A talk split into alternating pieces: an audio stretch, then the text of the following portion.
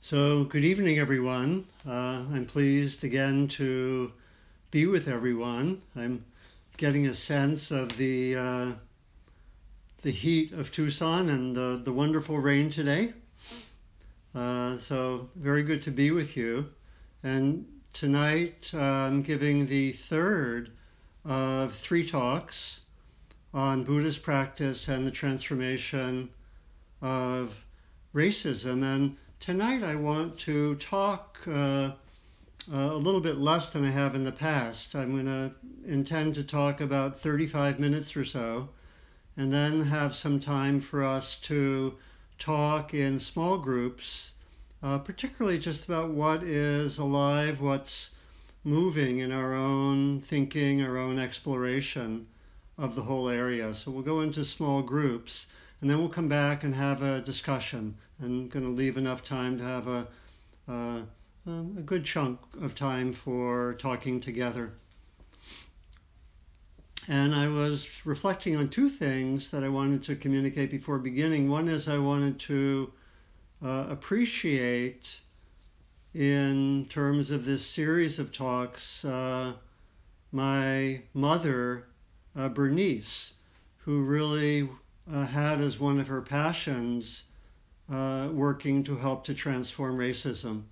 And she was active on those issues growing up in New York uh, from the time she was a teenager, uh, which was in the uh, like late 1930s, early 40s, working in working in Harlem when she was quite young, and later uh, moving down to Washington, D.C., being part later of the uh, initial Head Start program working on issues of poverty and race in, in rural Maryland.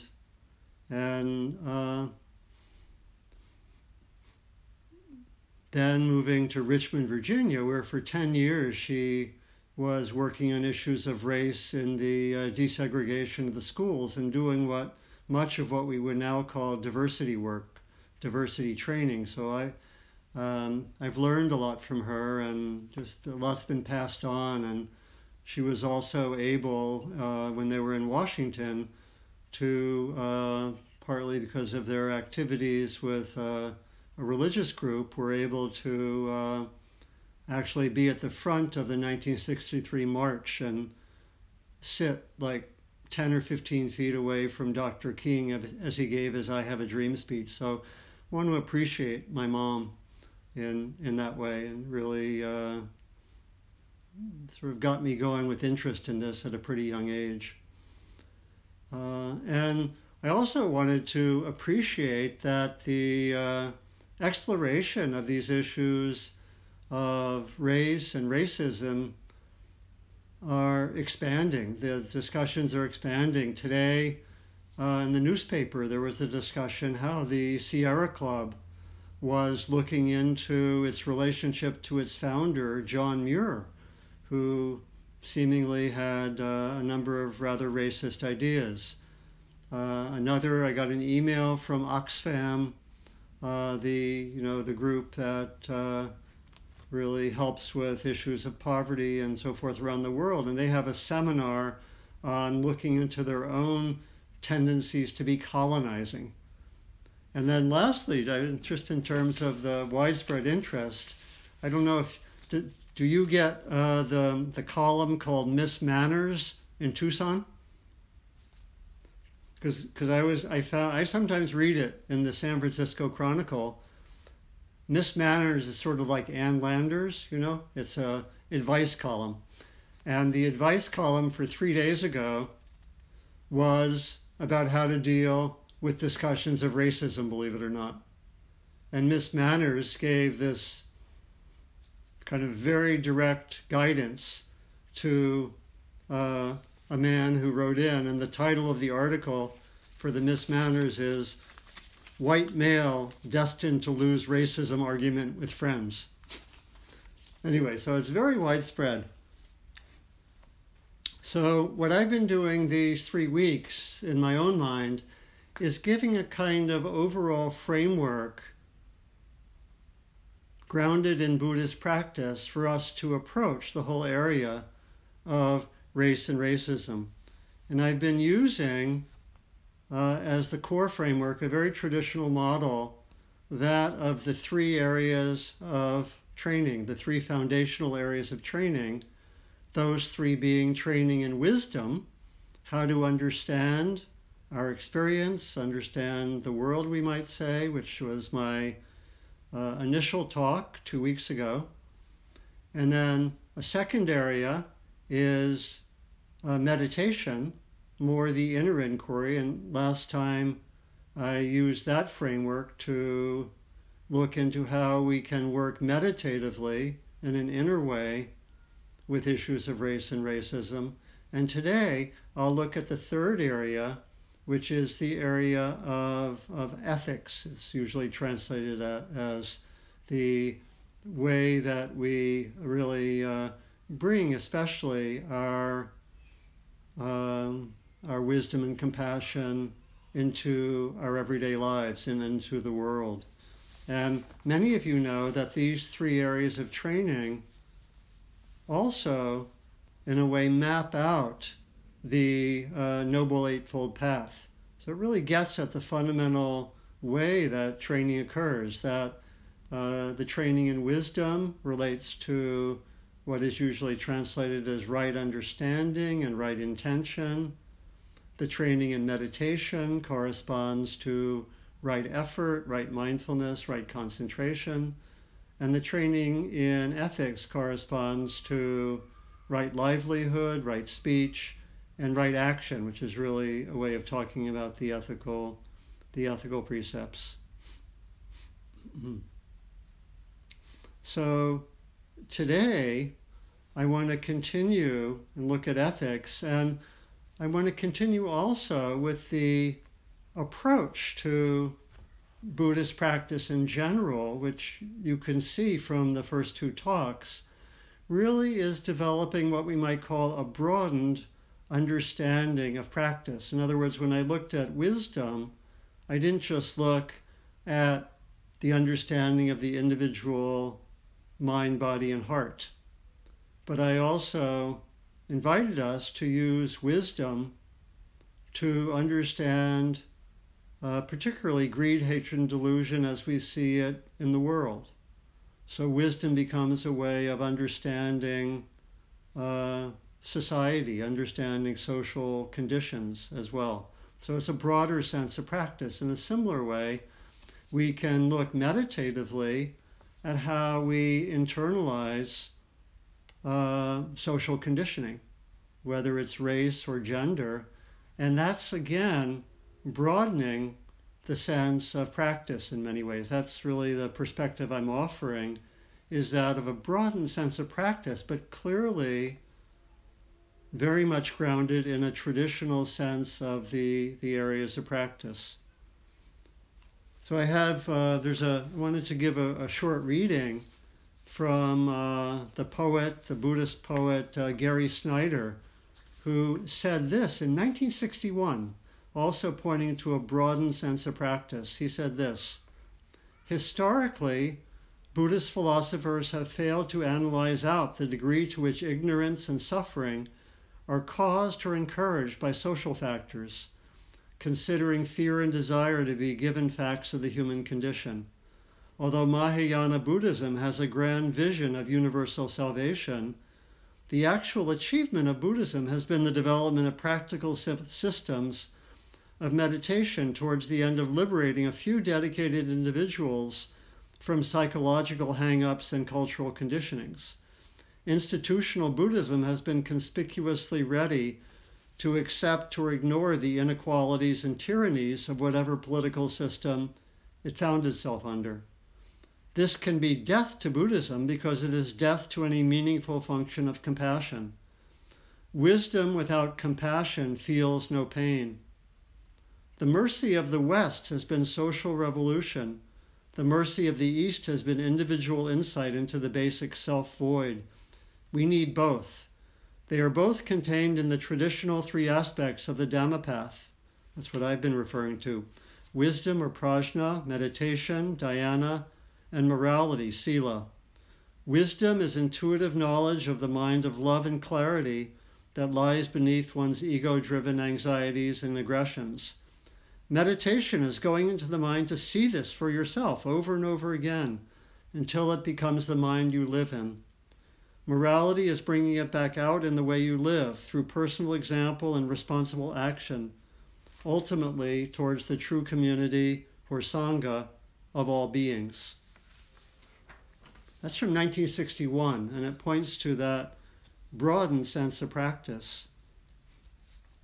And I should say that uh, as Buddhism has been developed in the Western communities where people have been taking on Buddhist practice, not the ethnically Buddhist communities, the focus has clearly been meditation, and we've often uh, neglected ethics. We focus a lot on meditation, even to the point where often we may have conversations and ask each other, How's your practice going?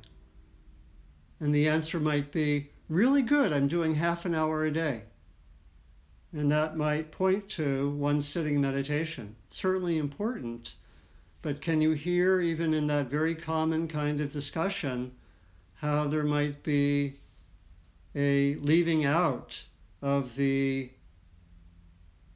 practice of ethics or the practice of uh, bringing our insights, our wisdom, our compassion into our relationships, how we live moment to moment, and our being in the larger world. Actually, last time I was in Tucson, I actually gave a talk on ethics. And I probably, I think I made some of these points. May have even read the same quotation by Gary Snyder, which is one of my favorites.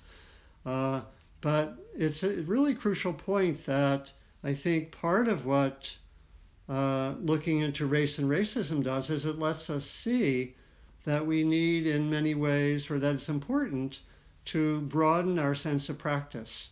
So, actually, that includes all three of these dimensions. So, tonight, the focus I want to give is to uh, uh, speak about ethics. And one other point in the uh, Noble Eightfold Path, one of the distinguishing factors of the eight factors of the path. One of the distinguishing qualities is that all of the factors are interrelated. That we don't really do mindfulness without connecting it in some way with ethics. And there's actually an understanding in the, uh, in the text, in the tradition, that there can be wrong mindfulness. For example, I can be a burglar and be very mindful as I burgle, if that's a word. I think it is. You know, that as I'm in the process of uh, being a burglar, I can be very mindful. The Buddha would have called that wrong mindfulness. There's a word for it in Pali, miccha sati. It would be it would be uh, being mindful, but not connecting it to ethics, not making the connections between all the factors.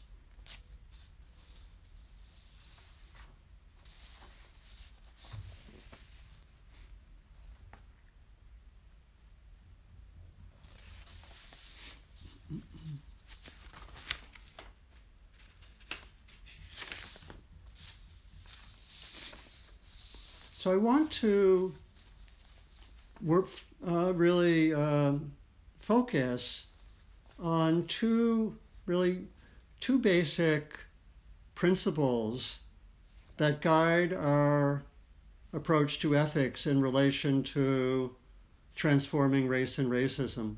The first is that we develop, as it were, an ethical commitment not to harm, not to harm others, but also we broaden that sense of ethical commitment to include not letting harm be done.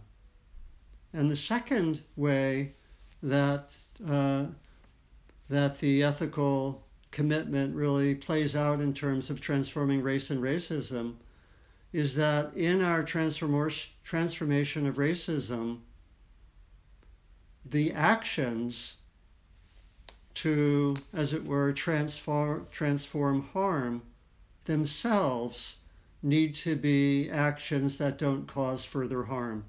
In other words, the means and the ends have to be unified.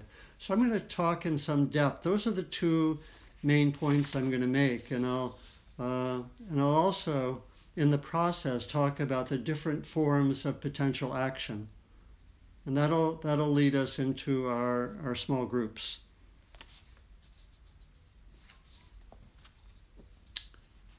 Actually, in the tradition, in the teachings of the Buddha, and in teachings of many other Buddhist teachers, we have a sense that ethics is not simply about our personal face to face interactions, but that it can also be applied to our living in the larger world, in the larger society. The ethical guidelines in general are expressed more negatively in terms of not harming, especially. You know, so we know the we know the five lay precepts, which are to not to uh, not to harm, particularly not to kill, not to take that which is not given, and then to express care and not do harm in relationship to sexuality, in relation to speech, and in relationship to substances which shift consciousness, usually translated as intoxicants. And so um, those are expressed negatively. They're also related to positive qualities like care, respect, generosity, uh, and uh, compassion, I think, compassion and empathy. Interestingly, in the teachings of the Buddha himself, I think I would say there is a wider conception of what ethics is other than simply guiding our face to face behavior. We can see the Buddha talking at times uh, with a wider sense. This is from the uh, collection of discourses called the Sutta Nipata, which is one of the oldest of the collections. The Buddha, summarizing the first precept about not harming, says, Let one not destroy life, nor cause others to destroy life, nor approve of others' killing. So there are ways that it goes beyond one simple actions. When we follow this precept, the Buddha says, we abandon the onslaught on, on breathing beings without stick or swords, scrupulous, compassionate, trembling for the welfare of all living beings. There's an expansive quality to that. In fact, the Buddha said that not harming is the most fundamental of the five precepts. He, the Buddha also once said that not harming and not letting harm be done is the distinguishing mark of the Dhamma, of the whole teachings. He said that once.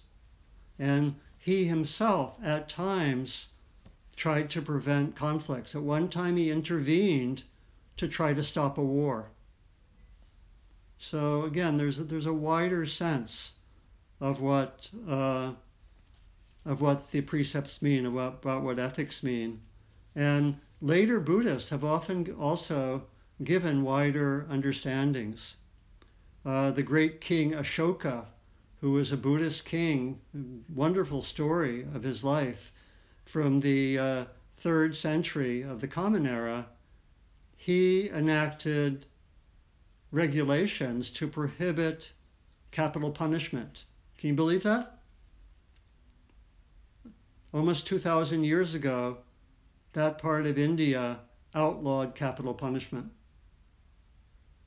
And they also prohibited the killing of animals. So something really someone really to learn from. In other contexts, uh, in Burma, for example, there were there was a long tradition of Burmese uh, monks coming up to places where prisoners were about to be executed for something and snatching them away, of not letting them be killed. In the in the contemporary area, in the contemporary time, I should say, we have uh, Thich Nhat Hanh, the great beloved Vietnamese teacher, who's been very articulate about this sense of ethics being broader. Some of you may know his expressions of uh, the first precept about not harming. This is from his book, For a Future to Be Possible. Aware of the suffering caused by the destruction of life, I vow to cultivate compassion and learn ways to protect the lives of people, animals, plants, and minerals. I am determined not to kill, not to let others kill, and not to condone any act of killing in the world, in my thinking and in my way of life. Can you hear that expanded sense beyond what our usual sense is? It's a lot, right? That's a big commitment we take an ethical, we make an ethical commitment. We make a commitment uh, not just not to kill, but not to let others kill, according to Thich Nhat Hanh. He goes on to say, we cannot support any act of killing. No killing can be justified. But not to kill is not enough. We must also learn ways to prevent others from killing.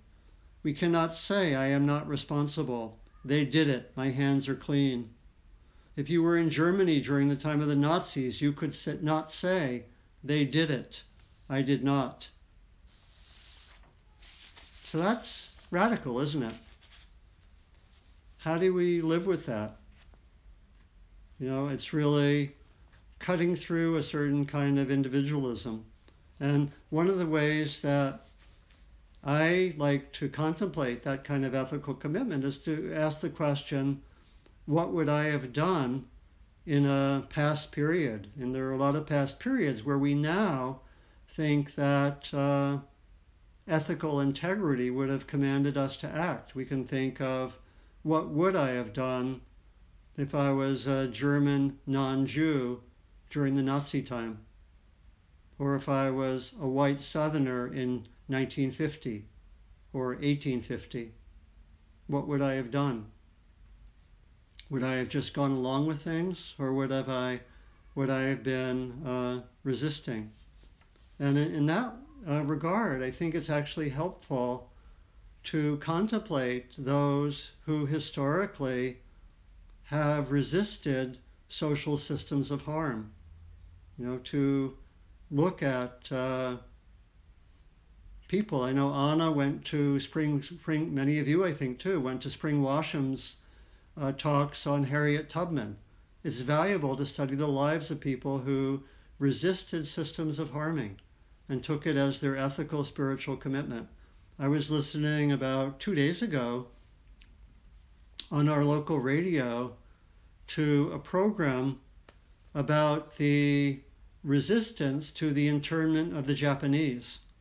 And there was a man who lived in California who was a lawyer named Wayne Collins, who brought the United States government to suit, saying that the uh, internment of the Japanese in 1941 and on was um, unconstitutional.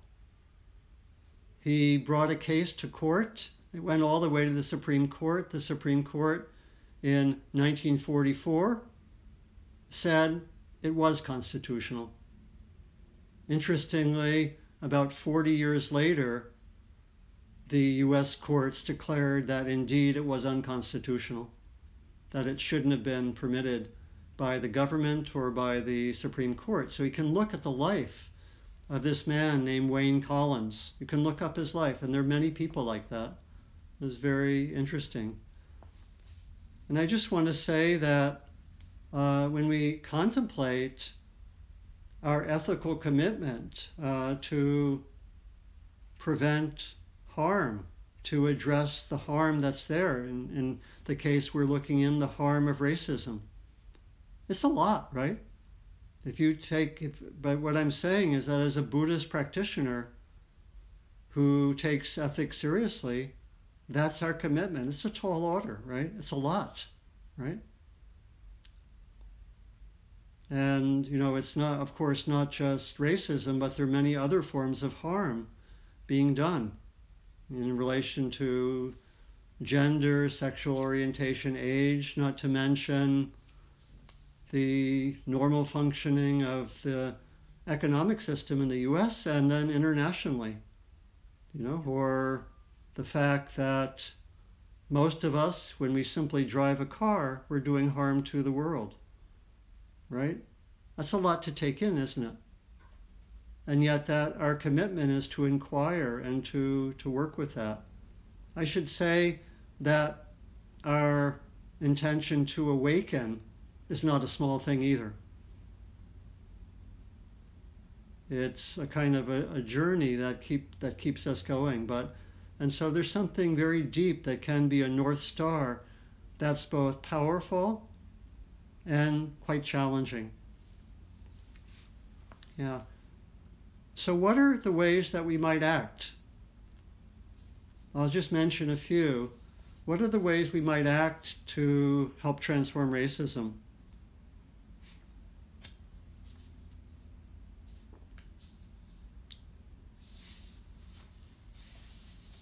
How might we end the harm related to racism? First of all, we might transform racism in our own minds, however that appears, whether we have internalized racism as a, a person of color, or whether we have racism there in other ways as a white person. We can work meditatively, we can work in other ways. That's clearly a significant form of action. We can transform our own mind, body, and hearts. We can work meditatively. We can work to understand. We can read more. We can read the history. We can come to know more. Very important. Education, very, very crucial for ourselves, for our children, for our, our communities.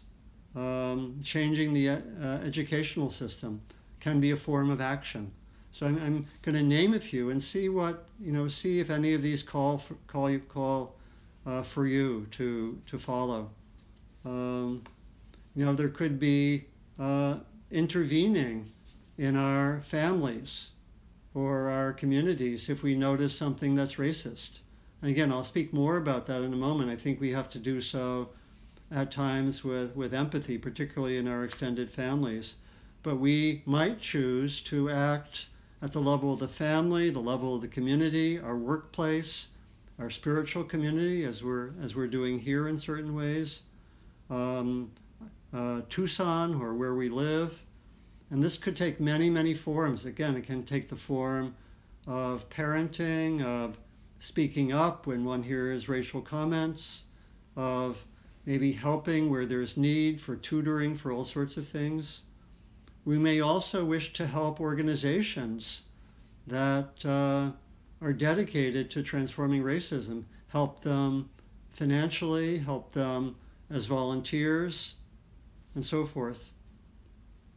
We may want to contribute to developing uh, alternative ways that our main institutions may work. Maybe ways that the uh, different ways that the police might work, or ways of addressing poverty or the economic system or crime.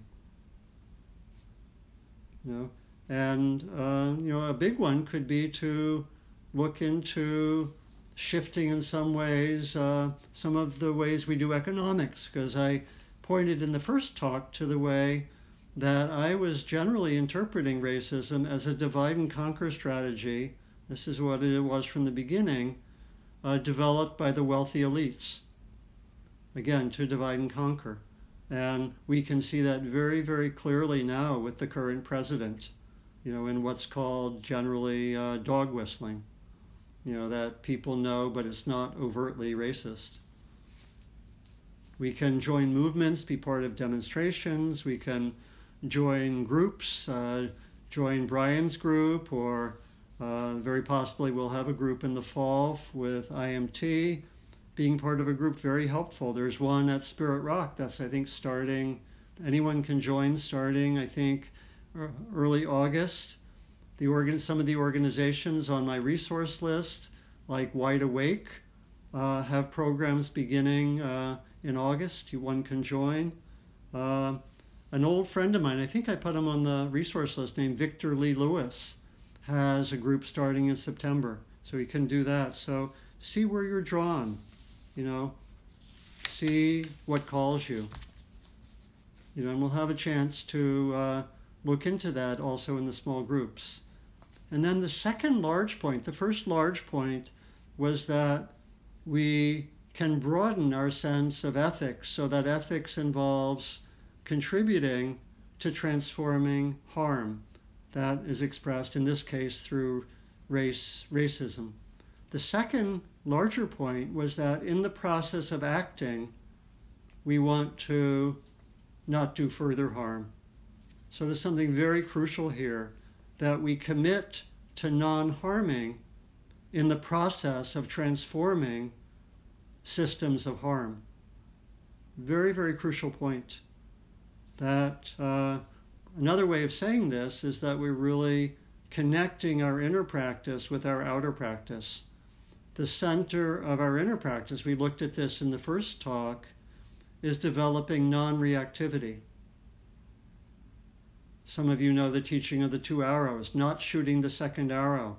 When there's something difficult, painful, unpleasant, not reacting in a way which, as it were, passes on the pain, but rather in our actions, we commit to doing so in a way which doesn't cause further harm as much as possible, knowing that that's hard and we're going to cause some harm in many ways, this links up very directly with the traditions of nonviolence from Gandhi, King, Dorothy Day, and others. There, the understanding is we have received pain, we have received oppression. We will meet the pain, the harm, the oppression without causing further pain, harm, and oppression. In other words, the means will be as pure as the end, to use uh, Dr. King's language. And partly this means working through reactivity. Dr. King once said, uh, this is a quote, the supreme task is to organize and unite people so that their anger becomes a transforming force. So it's actually to transform anger, to transform reactivity that's very naturally occurs when we are oppressed, notice oppression, see harm being done by a system. And that's, of course, where Buddhist practice comes in, because we have ways of transforming anger, fear, despair, grief, and so forth. We have ways of working with that. Gandhi said something very similar. With inner work, anger can be transformed into a power which can move the world. So that's again coming under this sense of shifting the usual way that so many social change movements are reactive.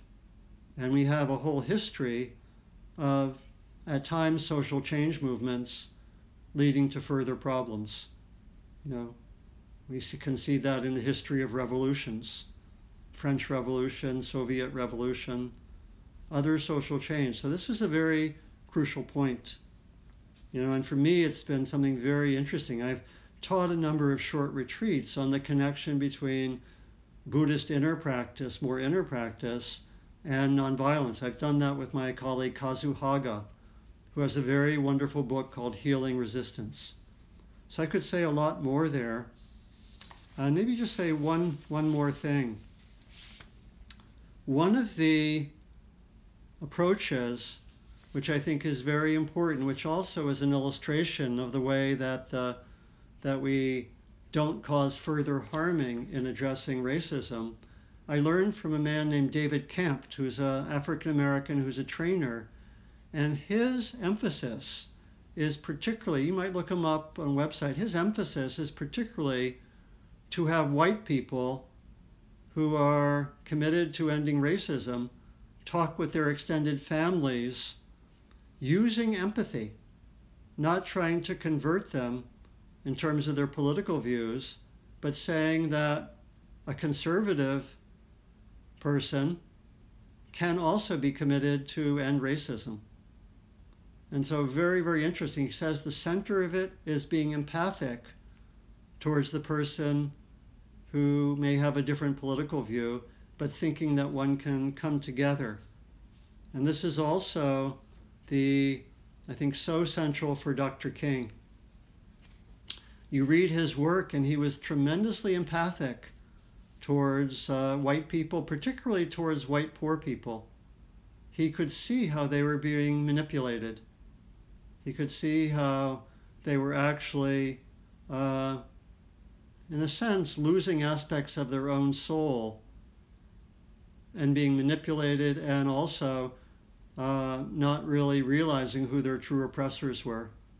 And so King, in the later part of his life, connected racial justice and economic justice. I believe that that is the strategy which is so crucial to transforming racism because it gets at the divide and conquer strategy, but it also makes it such that for white people, it's in their interest, except if you're a member of the elite, uh, you know, maybe the top one, two percent. It makes it in the interest of white people to transform racism. It's not doing it for others only it's doing it for oneself. So let me finish by two comments. We want to recognize that we're in this for the long haul.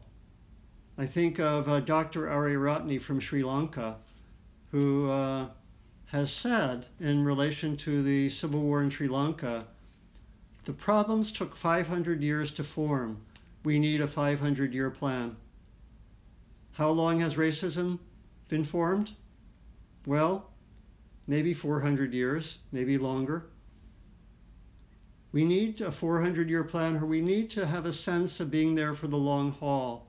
This isn't just, uh, you know, uh, something we do just for the fall. So we want people who are committed for the long haul and who have these qualities we develop in our practice, particularly equanimity and balance. And so, in that regard, let me finish with a quotation from uh, the Indian writer and activist uh, Vandana Shiva. This is what she says I do not allow myself to be overcome by hopelessness, no matter how tough the situation. This is about being there for the long haul. I believe that if you just do your little bit without thinking of the bigness of what you stand against, if you turn to the enlargement of your own capacities, just that just that itself creates new potential. And I've learned from the Bhagavad Gita and other teachings of our culture to detach myself from the results of what I do because these are not in my hands. The context is not in your control, but your commitment is yours to make, and you can make the deepest commitment with a total detachment about where it will take you. You want it to lead to a better world, and you shape your actions and take full responsibility for them. But then you have some detachment. And that combination of deep passion and deep detachment allows me to take on the next challenge because I don't cripple myself. I don't tie myself in knots. I function like a free being. I think getting that freedom is a social duty because I think we owe it to each other not to burden each other with prescription and demands. I think what we owe each other is a celebration of life and to replace fear and hopelessness with fearlessness and joy. Whoa. Yay, Vandana Shiva. so I want to finish there with that really that invitation to developing the perspective for the long haul and invite us to go back just for a moment now to remember what you may have reflected on at the end of the meditation. What has life for you in this whole inquiry? Maybe related to what I said, but maybe something that came up in the last two times. What has life for you?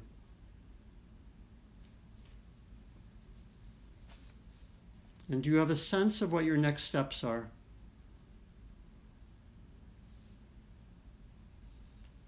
And what I want to invite is us now to go into groups. It looks like we have, uh, let's see. Wow, I was going to have groups of three.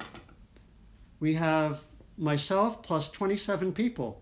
So we'll have nine groups of three. It'll be um, done arbitrarily. And here's the invitation in the groups.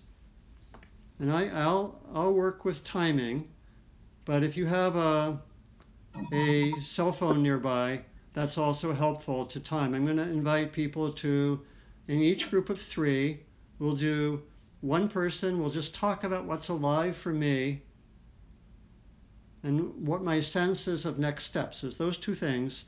What's alive for me in this inquiry and what are my next steps?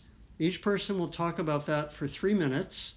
We'll rotate. I'll use the, the uh, breakout groups and give you a command will be at the top of the box when, when you change. But if you can time yourself, that's better. And then each one will have three minutes. And then we'll have about four minutes just to talk informally wherever you want to go with it. And then we'll come back and talk together. Okay? So let me uh, do the breakout group. So pretty soon you'll be in a breakout group. Please, please join everyone, or, or the math will get messed up. Thank you for listening. To learn how you can support the teachers and Dharma Seed, please visit dharmaseed.org slash donate.